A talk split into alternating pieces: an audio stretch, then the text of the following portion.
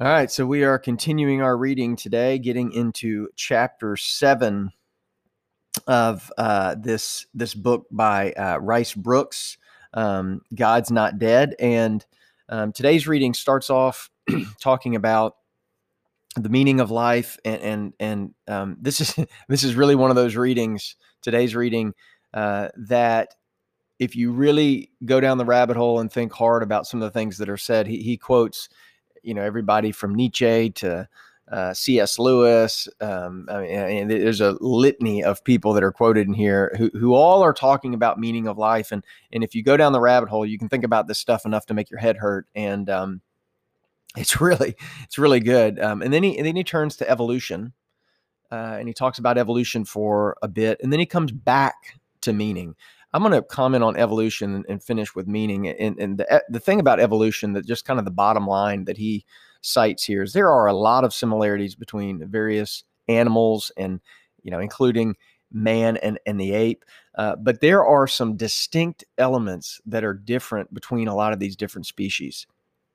And if you really press hard and find credible scientific, according to Brooks, if you press hard and find credible scientists in the field of evolutionary science, they will admit that there's a leap to get from certain types of species to others. It is a leap to get from ape to man.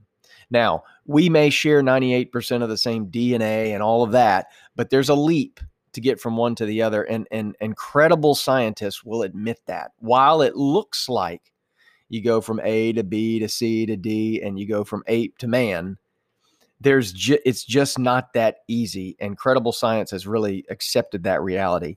And then the other thing I'll say about this chapter on evolution is Brooks is obviously incredibly well studied, and great Christian apologists a lot of times are very well studied in the arguments around, you know, the cosmos and creation and the Big Bang and evolution and science and the difference between man and ape and all that. And the way I would view the chapter like this is, if you have this book, if you're reading this book, earmark this chapter.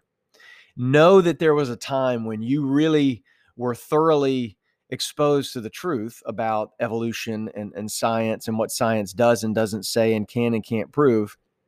And you don't have to remember it all, and you don't have to go study it all, but you can know where you found that information, so that if you wanted to dig in later, you have a chapter that has a bunch of citings and a bunch of research that you could go back to and spin off of. This is a great place to build your apologetics library or faith library in your mind. So it's great stuff. And then turning to the topic of meaning,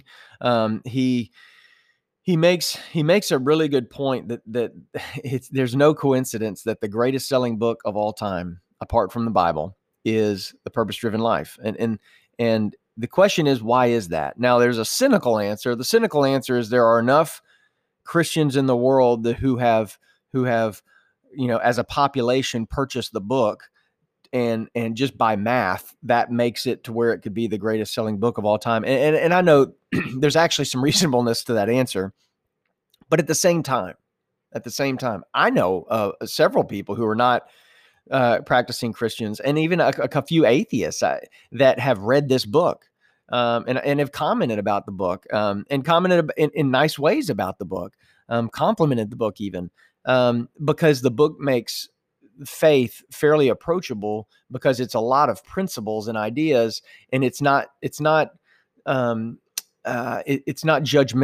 and it's inviting in other words. And so at any rate, I don't think the Christian answer, you know, the Christian population, is the only reason it's the greatest selling book of all time. I think the conclusion you have to come to is that people live in a quest for meaning. And that is, I mean, think of it this way. There's no way around the fact that my 2 COVID kittens — we are one of those families that's gotten pets in the midst of COVID. One of them is sitting right next to me right now. There's no way around the fact that my 2 COVID kittens are not sitting around pontificating about the meaning of life. They're not doing that.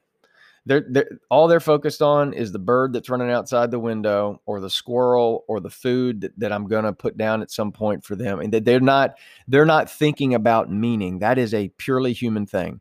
Now, I'm about to say something that has nothing to do with Brooks' book. So do not associate anything I'm about to say with Brooks' book. This is me, and somebody probably will hate me for it, but it seems like to me that right now, the world is full of different belief sets that people are strongly trying to find meaning in the world, maybe more than ever right now. You can find people that believe man and animals should have equal rights. You can find people that believe man and animals and even plants should have equal rights. And you can easily find people that think certain people have all the rights. Think of the Ku Klux Klan.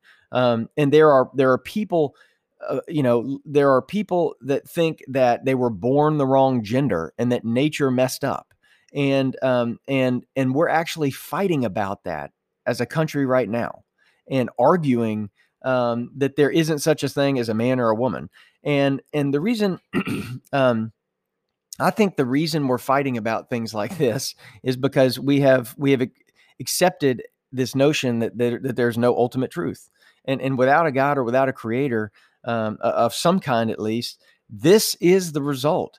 The worst part is that this leads to a predictable outcome. When we don't accept an ultimate truth, it leads to a predictable outcome. And the outcome is this: if you believe something and I believe something else, eventually we've got to resolve that. And the only way to resolve that without ultimate truth is power. And politics stands in the place of power. So eventually, if we don't agree, the only thing we can do is turn to our political, leaders to choose. And eventually that puts all the power in their court. And eventually this has a predictable outcome. Might makes right. And that's why I firmly believe that the spread of God's truth, the spread of the message of Jesus is really the way the world heals. It's not because I'm a fanatic Christian. It's because there has to be an ultimate truth that's outside of us. There has to be a creator God that we are all accountable to.